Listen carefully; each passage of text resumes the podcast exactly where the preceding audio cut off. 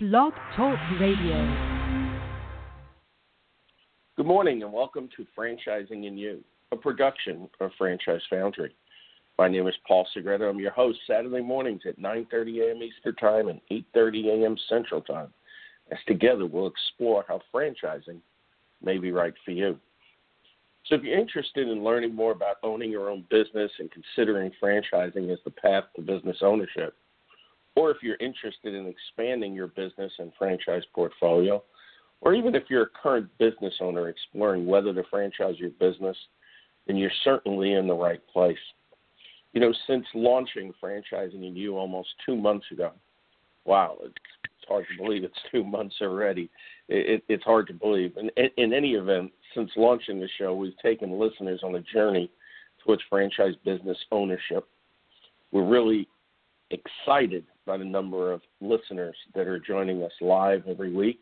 More importantly, we're really excited by the number of people that are downloading our on-demand listens. And of course, that can be done at blogtalkradio.com slash franchising in you. And as we talk, took people down this journey towards franchise business ownership, we started with the principles of franchising. We followed it up with discussing the franchise disclosure document and funding from SBA loans to 401k rollovers. Of course, one of the key components in getting a business off on the right foot is site selection. So we addressed understanding the terminology relating it to such, you know, things as the letter of intent, also known as an LOI, tenant improvement allowance, referred to as TI, triple net, and the lease agreement itself. The last few weeks, we also addressed using social media and franchise brokers to explore the multitude of franchise opportunities available today Yes, it's been a journey, uh, but guess what? We're just beginning to chip away at the iceberg. But we've yet to discuss how to find out how much you can make when buying a franchise, which of course is the number one question. So today we're going to take a look at information you can use to determine how much you can earn by investing in a franchise. And of course, we're referring to item 19 of the franchise disclosure document, also known as financial performance representations. Today on Franchising & You, I'm honored to welcome back to the show franchise attorney Tom Spadea. Tom, welcome back. Thanks, Paul. I really appreciate it. Thanks for. Uh, I'm I'm the one honored to be invited again, so I uh, I appreciate it. I always enjoy uh, our conversations at the various trade shows and that, and it's really nice to be able to sit here and have this conversation to a to a broader audience. Absolutely, and Tom, you know, franchisors are, are pretty upfront about what's going to cost to you know get a person into their systems, but they're really bashful. I'll use that word lightly when it comes to talking about how much money franchisees can actually earn running their business, and, and instead, of course, they direct candidates to their franchise disclosure document. As we know, the detailed prospectus they're required by law to give interested parties. And as our listeners may recall, the last time you were here, we discussed that FDD, the franchise disclosure document, and we briefly touched on item 19 as we discussed several key items in the document. Uh, so today, let's take it a step further. So let's start by explaining again for our new listeners what it is, um, what the item 19 is, what it represents, and basically, you know, how a franchisor compiles information you know, for that section of, of such an important document.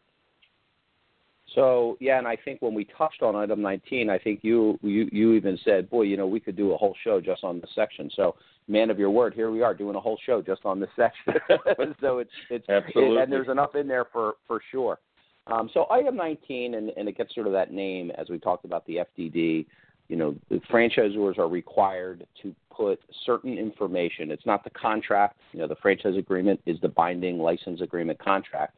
The franchise, the FDD, the franchise disclosure document, is the information that the franchisor is required in a pre-done format under specific rules and guidelines that the federal government puts out, and then the various state governments kind of augment and also monitor um, a handful of states. And item 19 is the one where people ask that question how much money can i make and the government it used to be called uh, you know earnings um, and now they they say it's a financial performance representation so you know you'll sometimes hear that so what that is now keep in mind franchisors are not required to actually put information in there. But if they do put information, it has to be truthful. There used to be more latitude in terms of projections, but it got a little bit out of control. They were putting anything that they felt, and they were more promises. And um, the government, a lot of the state governments, kind of reeled that in, and now it has to be based on you know actual performance. And one thing that people do is they'll make the sample size so small so they'll tell the story. So I'd like to take a step back and say, look, you have to remember what you're doing here as a prospective franchisee. You're not buying an existing business. You are buying a business model to put into your local community. So if something's working in Texas or in Philadelphia, it doesn't mean it may work in Chicago or Omaha, Nebraska. What item 19 does is it tells you the story of how others who went on the journey of ownership performed and how they're currently performing.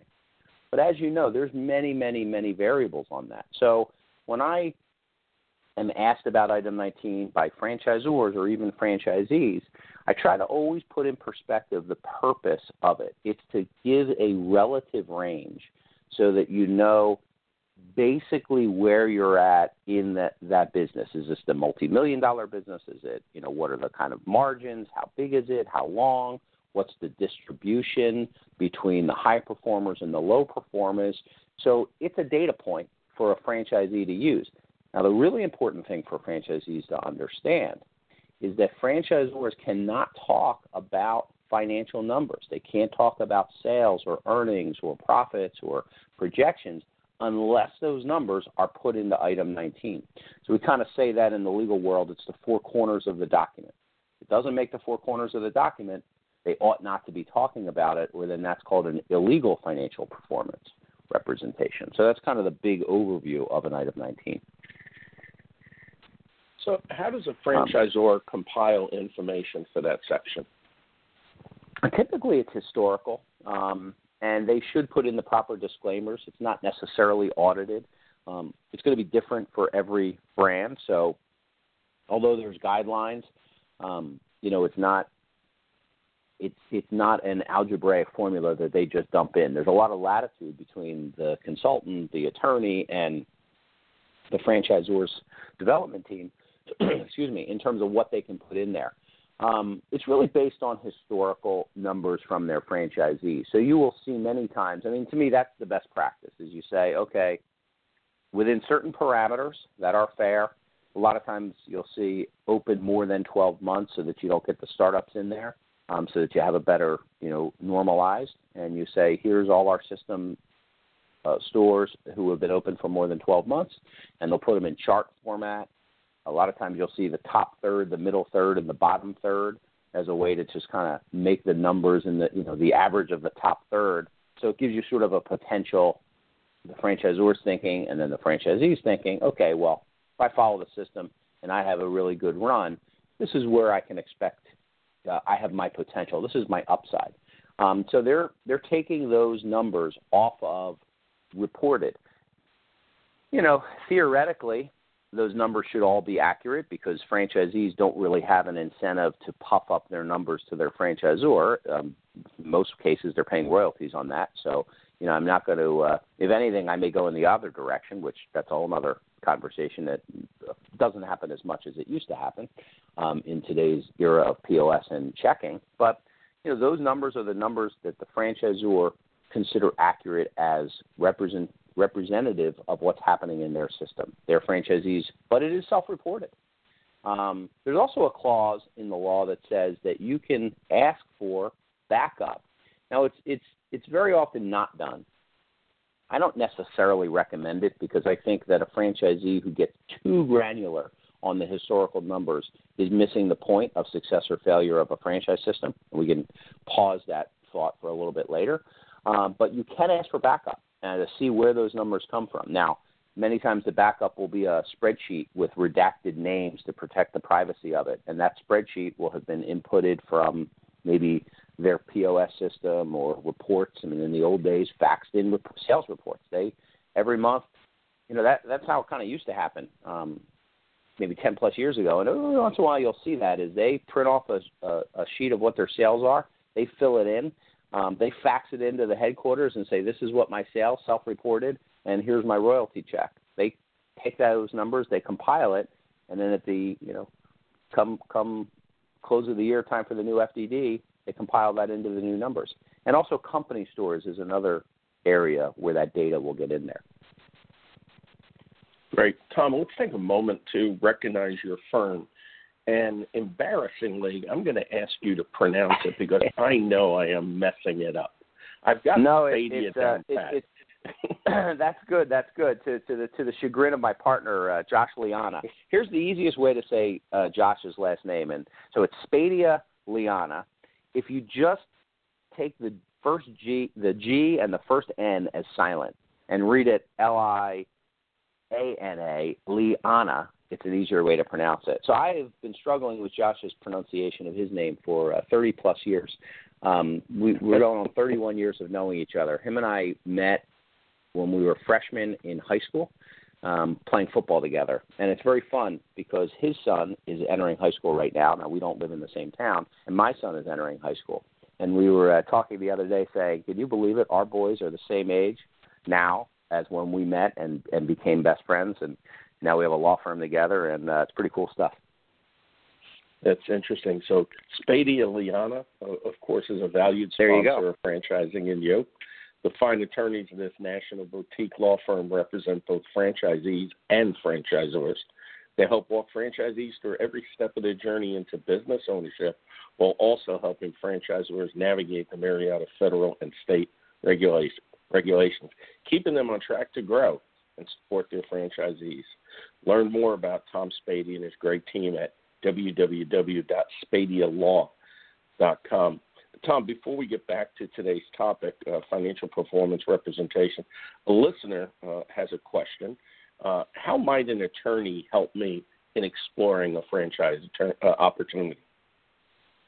Um, well, boy, that, that's a uh, that's a great question. Maybe Josh asked that question. I'm teasing. Um, you know, I, I think it's really important um, for for a candidate, um, and I and I I know we do this, and obviously we believe in it, to have a franchise attorney go through the franchise agreement and the FDD. It's uh, it's critically important.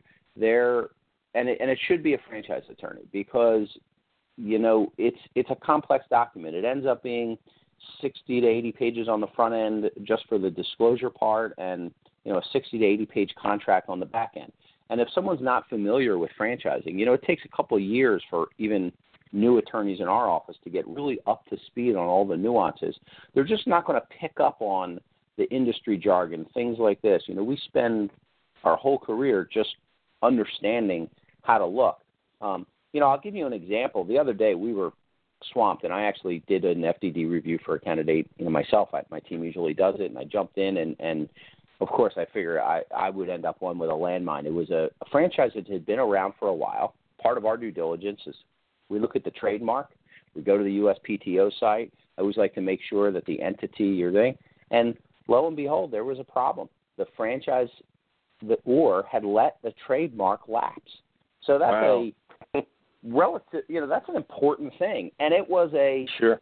It was a it was a signaling point also of oh boy, you know where there's smoke there's fire. Now these were good folks. They had like 30 units and they had been around a while, and somebody missed a piece of paper, but that's a serious thing. So, you know, and the things that you're hiring an attorney, two thirds of what you're hiring a franchise attorney to do in the review is education, and one third is really advocacy and negotiation and finding the due diligence, like I mentioned about the trademark.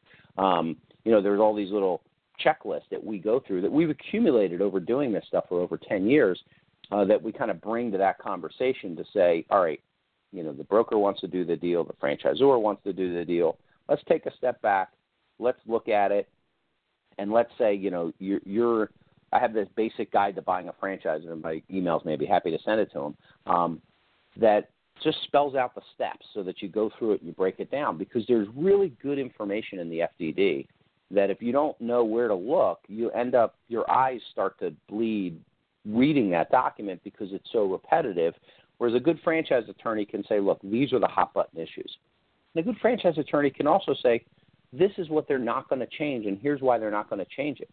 I always tell people you got to think about franchising as a multi-party contract. It's not just you against the franchisor. There's the greater brand out there that you're investing in. Why picking up something like the trademark's important? You're going to go spend money on this trademark. It's not your trademark, but boy, you have a vested interest that it's protected and it's strong. You have a vested interest in a franchisor having a strong, tough contract. And for lawyers, that blows their mind, right? That that sounds so counterintuitive. But if you're in a franchise system and the next town over there's another franchisee and that person's a knucklehead and treating customers poorly and not running the brand according to standards, that's going to have a direct negative impact on your investment in your brand. So the teeth that you've agreed to for brand standards and certain things and certain methodology, they're going to apply to your neighbors. And it's a good thing when there's strength there. You know, the franchisor has to be strong and make money for the franchisees to be strong and make money. And that's kind of our balanced approach to say, look, this is not winner take all. This is a true relationship here, and you need to know your roles. And I think that's what a franchise attorney can objectively explain because you know you're going to pay our fee whether you sign the document or not.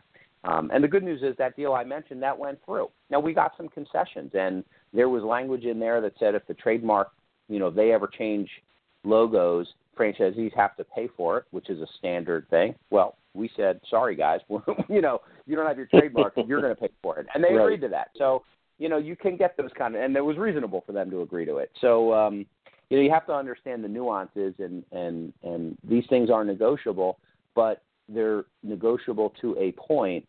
You can't go crazy, or you don't understand franchising. If you try to change 50 things in a franchise agreement, you're changing the nature of the relationship, and my advice to both a franchisee and a franchisor is this might not be for you. I had a client get mad at me once when I told him that. He wanted to change so many things. And I said, I don't know, he was like a union negotiator, he was a really, you know, tough guy. And I said, Look, why don't we change this? Why don't we change this? And I said, I think you need to take a step back. I don't think franchising's for you. And he got angry at me and said, I hired you to go there and be a bulldog and negotiate for me. And I said, No, you hired me to give you my honest opinion and give you what is good advice. If you're so mistrustful right. of the franchisor, you need to go speak to other franchisees and understand the relationship.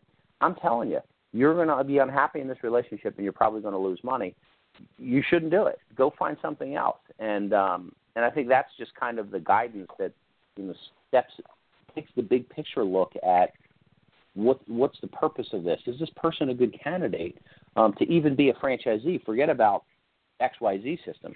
And for your listeners who are exploring that, that's a question that they need to ask. Are they team players? Do they do do they want to be a part of a greater network? And there's no right answer to that, personal answer. Um, and it, and they need to evaluate that. Yeah, and it's it's interesting as you're talking. I'm writing down you know two or three you know potential uh, episode, future episode uh, titles. Uh, there you topics. go. And you certainly, keep this going. I yeah, working with a franchise attorney is uh, is definitely uh, one of them, and and looking at it from a couple of perspectives. So we thank you for your your question. Remember, send your questions to me during the show, or of course anytime during the week at paul at franchisefoundry.com. My goal is to always answer your questions on the air as time permits. However, rest assured, we'll always respond and get the information you may be looking for and as quickly as possible. Again, Paul at franchisefoundry.com. Tom, back to uh, FPRs. Um, you, you talked about accuracy. You know, is it um, is it something that you know franchise candidates can really, truly, you know, rely on that this information is accurate? And I think you know when I when I talk about accuracy, I'm not really talking as much about the franchisor putting in accurate information or inaccurate information. It's more from where they get it from, and if they're getting it from, you know, everybody. So explain a little bit about that process. I know you said, you know, have disclosures. Franchisors should have disclosures. You know, of course, these are not certified um, figures. But is there a, a strong likelihood that this is accurate information and that it's from the entire system? Well, I'm going to parse the word accurate um, and say, you know, it, it, I think I think you can make it. I think it's a close call. How accurate is the picture of the model on the magazine? There's a little airbrushing. There's a little cleaning up. The light's perfect. They've taken a bunch of shots at it. They line this thing up to make sure it looks well. Is it accurate? Well, it is accurate. That is a human being that you took a picture of, and she probably is that beautiful, or he. But you know, it's putting whatever that product is and that person and that story that they're trying to tell in the absolute best light. And I think that's how you have to view uh, an FPR.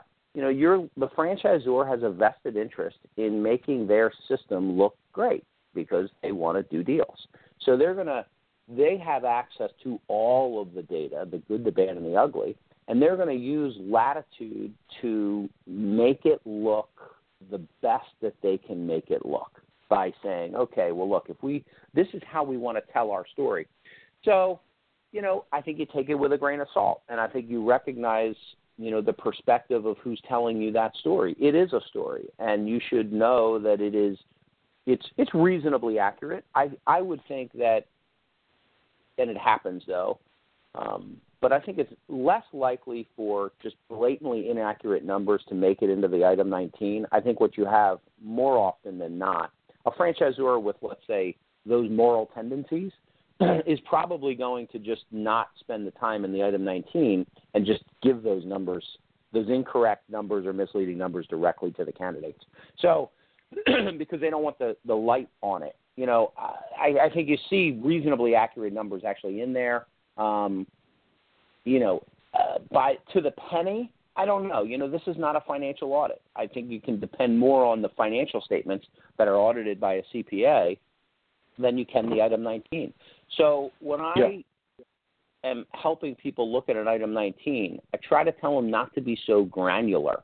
You're looking at it, you know, take your glasses off and take a step back and look at it from afar and, you know, knock the decimals off and just try and, and maybe you know knock the digits some of the digits off and look at it just in general ranges and say this is you can make anything. I mean you're starting a new business from zero. So you're not buying an existing business and i say that often i said it earlier.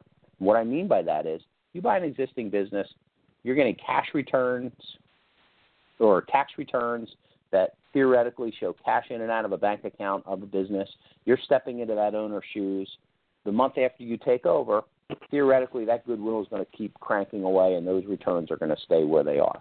This is a totally different purchase.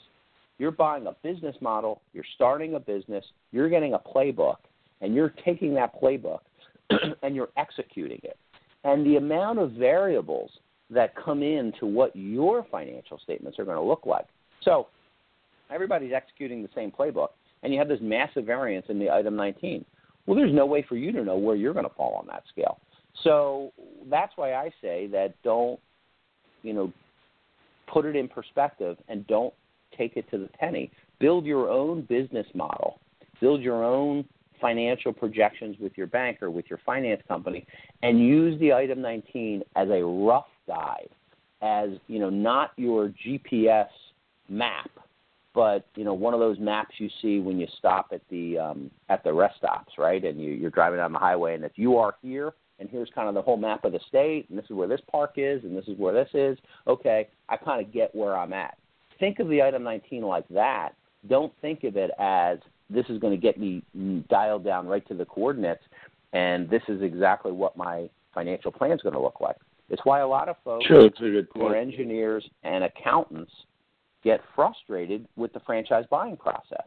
Once again, I say maybe buying a new franchise is not for you. Maybe you should buy an existing business. Maybe an existing business would make you more comfortable and less stressed.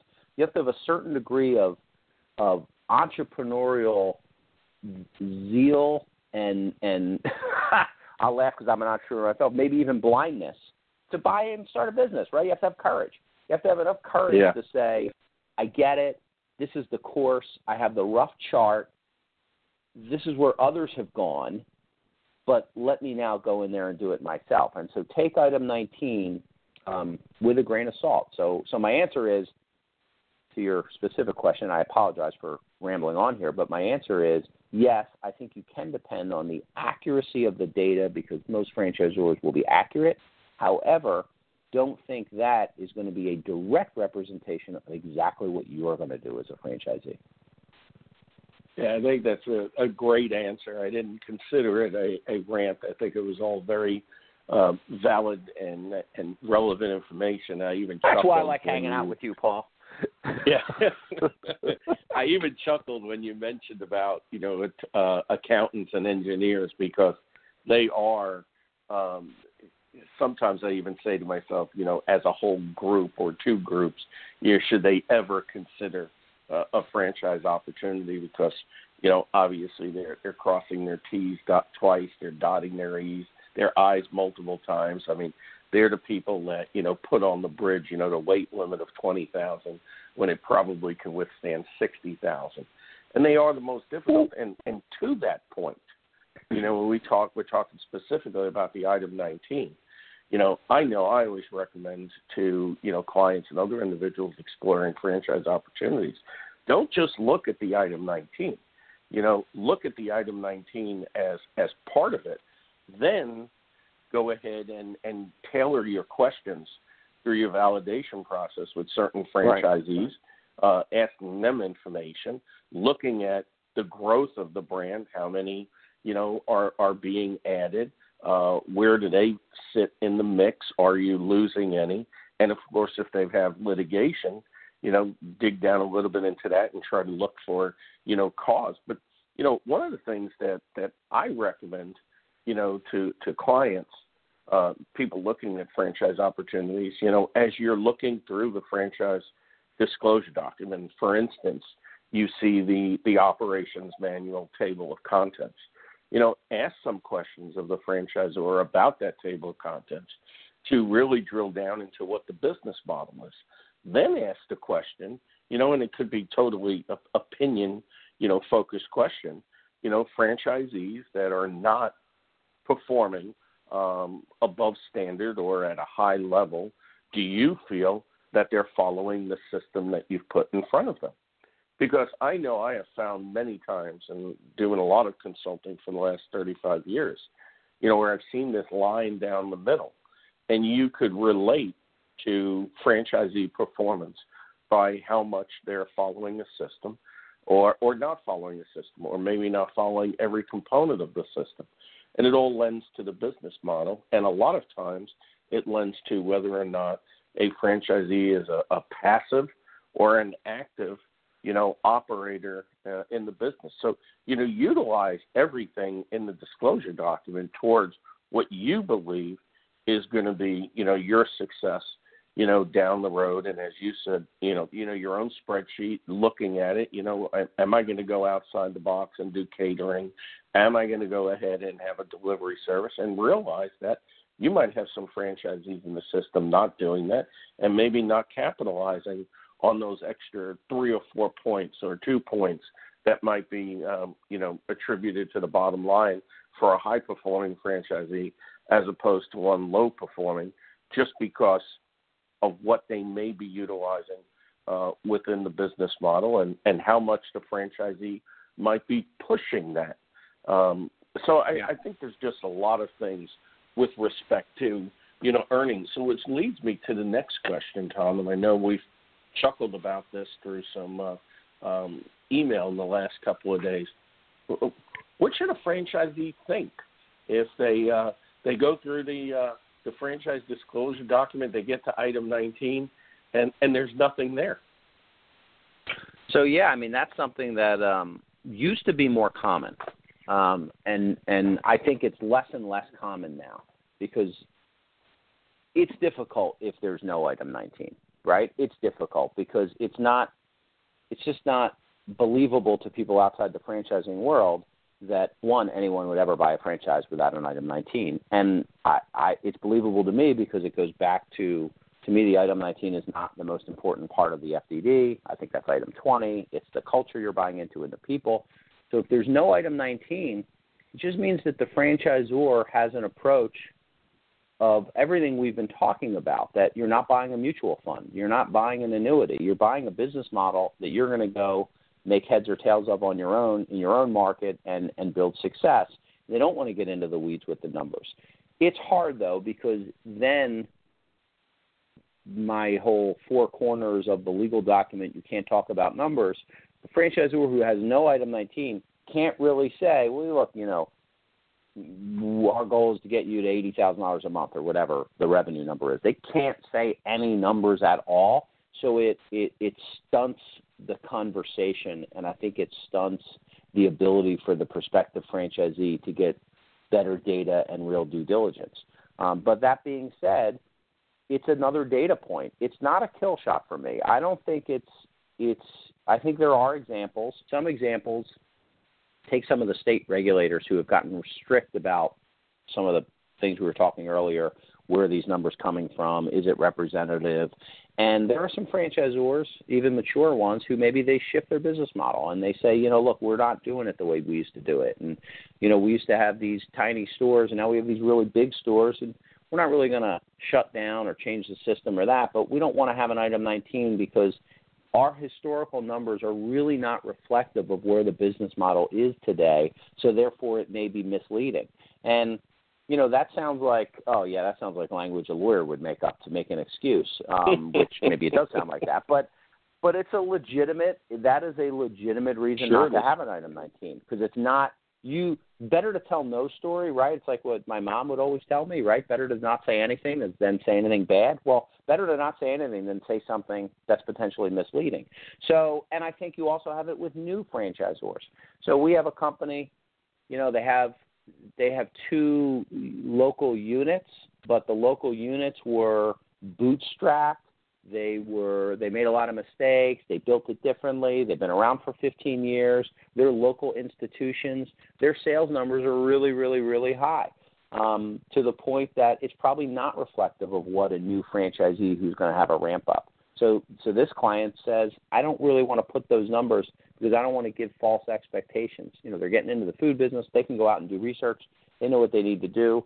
You know, these are what the and so that's another reason. Sometimes in startups they don't put it because it's not representative, and it might be on the other side. The company might say, "Look, yeah. my business isn't so good because I'm in a rural market, but man, this thing, this service business, this thing really works, and this system really works, and I think it's going to do really well." But you know, that's an honest portrayal to not put them item 19. Because what they're saying is, I think this is going to do really well in your market. But I don't know. And you don't know. Neither of us know. So let's go on this journey together. Let me show you how we service the companies. Let me show you what our trademark and our branding looks like. This is what our trucks look like. This is the training system. I'm going to teach you to be into this business. I don't know what your numbers are going to be like. And there are so you just have to have the right mindset. It's just another data point of the franchisor telling you, look, we don't know what the numbers are going to be like. Um, to some degree, that's a that's a more honest answer than people who are trying to slice and dice it and and and and just make other people happy because there's numbers there. Um, so yeah, I, I don't run away from it. Yeah, I agree, and and I think uh, you know one of the suggestions, uh, and you brought that up. You know, look at the item twenty.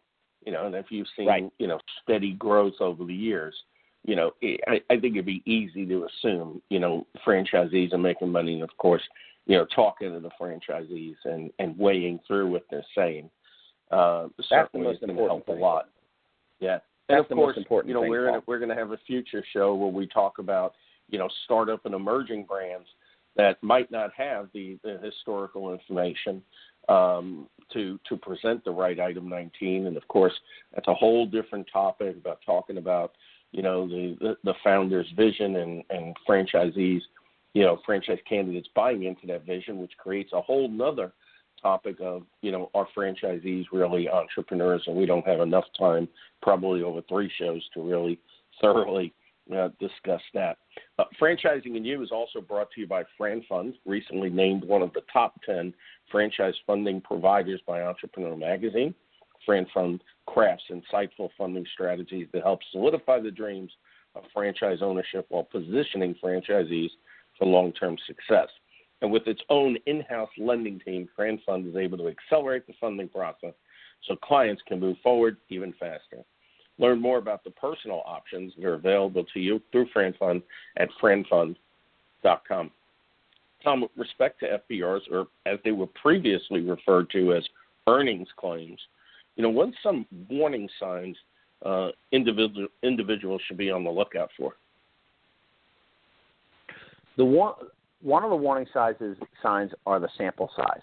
You know, I think that's an area that can be abused. Is that you know you get a chain of 110 stores, and there's and their item 19 is built around 18 of them, and they say, oh well, it's because of this and because of that and because of that, and and so you you, you start making averages out of smaller sample size, and I think that's the statistic. So. Uh, read the fine print. Really, really, really read the fine print. I think is a uh, is a best practice, and think about you know how big the system is. Who are these stores? How are they displaying this? What is the story that they're trying to tell, and what is the story that's maybe one layer behind what they're trying to sell, um, trying to tell? Sure. Um, so I think that's that's good advice. Great advice. A matter of fact, even with the um, the fine print, as you say, you know the footprints. You know, again, even in item seven, you know, in the the chart of you know the range of in, of investment level you know, read those footprints down at the bottom, um, the footnotes down at the bottom, because uh, they will share a lot more than just those uh, those numbers. Hey, Tom, right. uh, we the have foot, another the question. footnotes are super important. Oh God, yes. We we actually have another question from a listener. How can I possibly invest in a franchise if I have no idea what I can earn? Well, that's a great question, and um, and and the answer is if you can't invest, you can't invest in a franchise if that is where you start. If you start with, I need a job and I need security and I need a certain level of income, then franchising may not be for you. Um, I go back to uh, buying an existing business stream. You know, you're starting a business from the ground up. You're going to take a little while to ramp up. You don't really know where that journey is going to go and you have to get yourself geared up mentally to say, you know, this is the business. Now, you know, thousands, tens of thousands of people have done this and they've done it successfully, but some haven't. So, you know, there are no guarantees. And so you have to go in with eyes wide open. And I also would say that, you know, even the word invest is a word that I would turn around a little bit. You're not, you know, you invest in a mutual fund, but you don't invest in a franchise.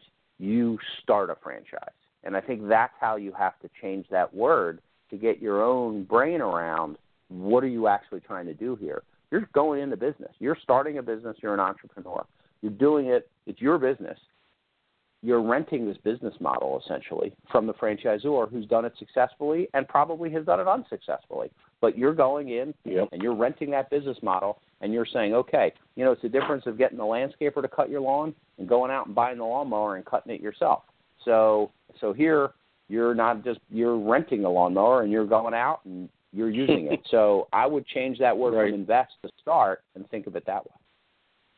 I, I think that's you know spot on because you know it, it's really the difference between you know you're going to start this sandwich shop on your own, or should you start a, a sandwich franchise that already has a proven system you can find because a lot of people say, you know, why should I invest, you know, four hundred thousand dollars in your franchise?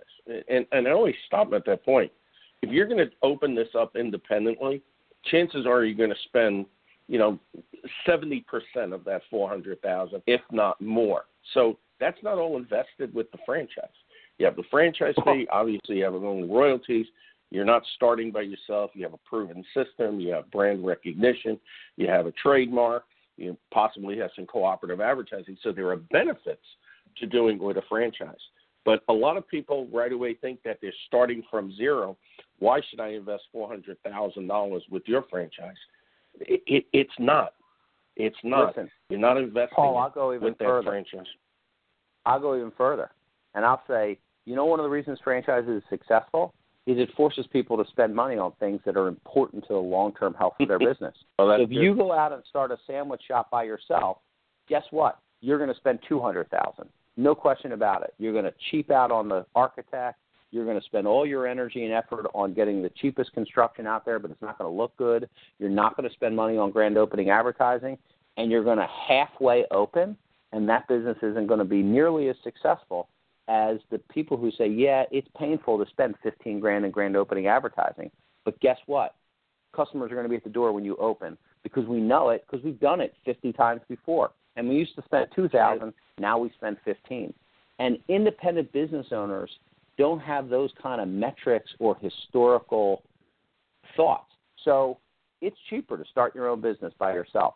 But why are you doing this? You're doing this to build a sustainable business, and it takes money to make money. And um, and I think that's one of the tricks to franchising. And you said it. That fifteen thousand dollars doesn't go to the franchisor. I mean, sometimes it does, but for the most part, they're getting their franchise fee and they're getting that. But they're you're spending it to third parties. The benefit to them is that you know theoretically your interests are aligned. They're going to be you're going to be a healthy, stronger business. Franchisees spend more money, no question about it. But yeah. you get what you pay for. So I like your uh, political correctness by saying halfway open your business. I would just say half-ass open uh, your business.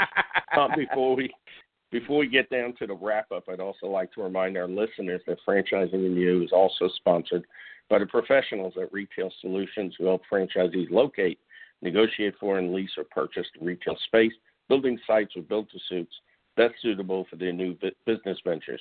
You can find Retail Solutions on the web at retailsolutionsre.com. Quickly, Tom, uh, do you have any final advice for our listening audience? You know, my final advice is don't be afraid to get to the end of your due diligence and pull the trigger. You know, you're going to get sufficient information to make an informed decision, but don't have analysis paralysis. Take a big picture look at the culture of the franchisor. Um, most important items, item 20, talk to the franchisees. Take item 19 as a really important data point, but just a data point, not the whole picture. And be truly honest with yourself and ask trusted mentors and friends and family and people that you have a valued opinion that maybe know you as well or better than yourself and tell them what you're thinking of doing. Um, and they may be naysayers, but that doesn't mean you don't do it, but it's a data point. And um, you know, and uh, and and be thorough, but um, but put yourself on a timeline and say at this point I'm going to have the data and I'm going to make the decision. And you won't have perfect information, these processes aren't designed for perfect information. You're not buying a mutual fund, you're starting a business. And, um, you know, it's a fun journey. It's not for everyone, but those who have done it successful, I think, have been rewarded not only financially, uh, but personally. It's very gratifying to, to build something you can be proud of that can support you and your family and, and get you um, some degree of financial independence and, and personal independence. So I, I wish your listeners well, and uh, obviously you know we're one of many resources in this industry um, that are out there, and uh, be be happy to to keep that conversation going. And I just want to thank you again, Paul. I, I love these shows, and a, I guess I'm a franchising geek because this is a fun way to spend a Saturday morning. Absolutely, and I can't tell you much, enough how much I appreciate your involvement in, in franchising and you uh, dedicating and committing time as well as uh, financial resources as a sponsor. Uh, thank you, sir. I really appreciate it. A pleasure. Remember, you can take a deeper dive into franchising and specifically about sustainable franchising by listening to me and my co host Stan Friedman Wednesdays at 12 p.m. Eastern Time on Franchise Today. Now in its ninth year, find us at blogtalkradio.com slash franchise today. Also, be sure to subscribe to Franchise Dictionary magazine. It's turning out to be a leading publication for those interested in learning more about franchising in fact, I'm proud to announce my new column in the magazine, Franchising 101. Uh, check out the September issue as I focus on getting the answers you need in exploring franchise opportunities by using the brand's FDD as a can't miss roadmap. All in all, great information in Franchise Dictionary magazine. Editor Jill Abramson and her team have continued to do a fantastic job with this increasingly popular publication. Well, that's it for this week. I thank you for including Franchising and You as you explore the wonderful world of franchising and business ownership. Dream it, wish it, do it. We're excited to be part of your quest towards franchise success. Have a great day.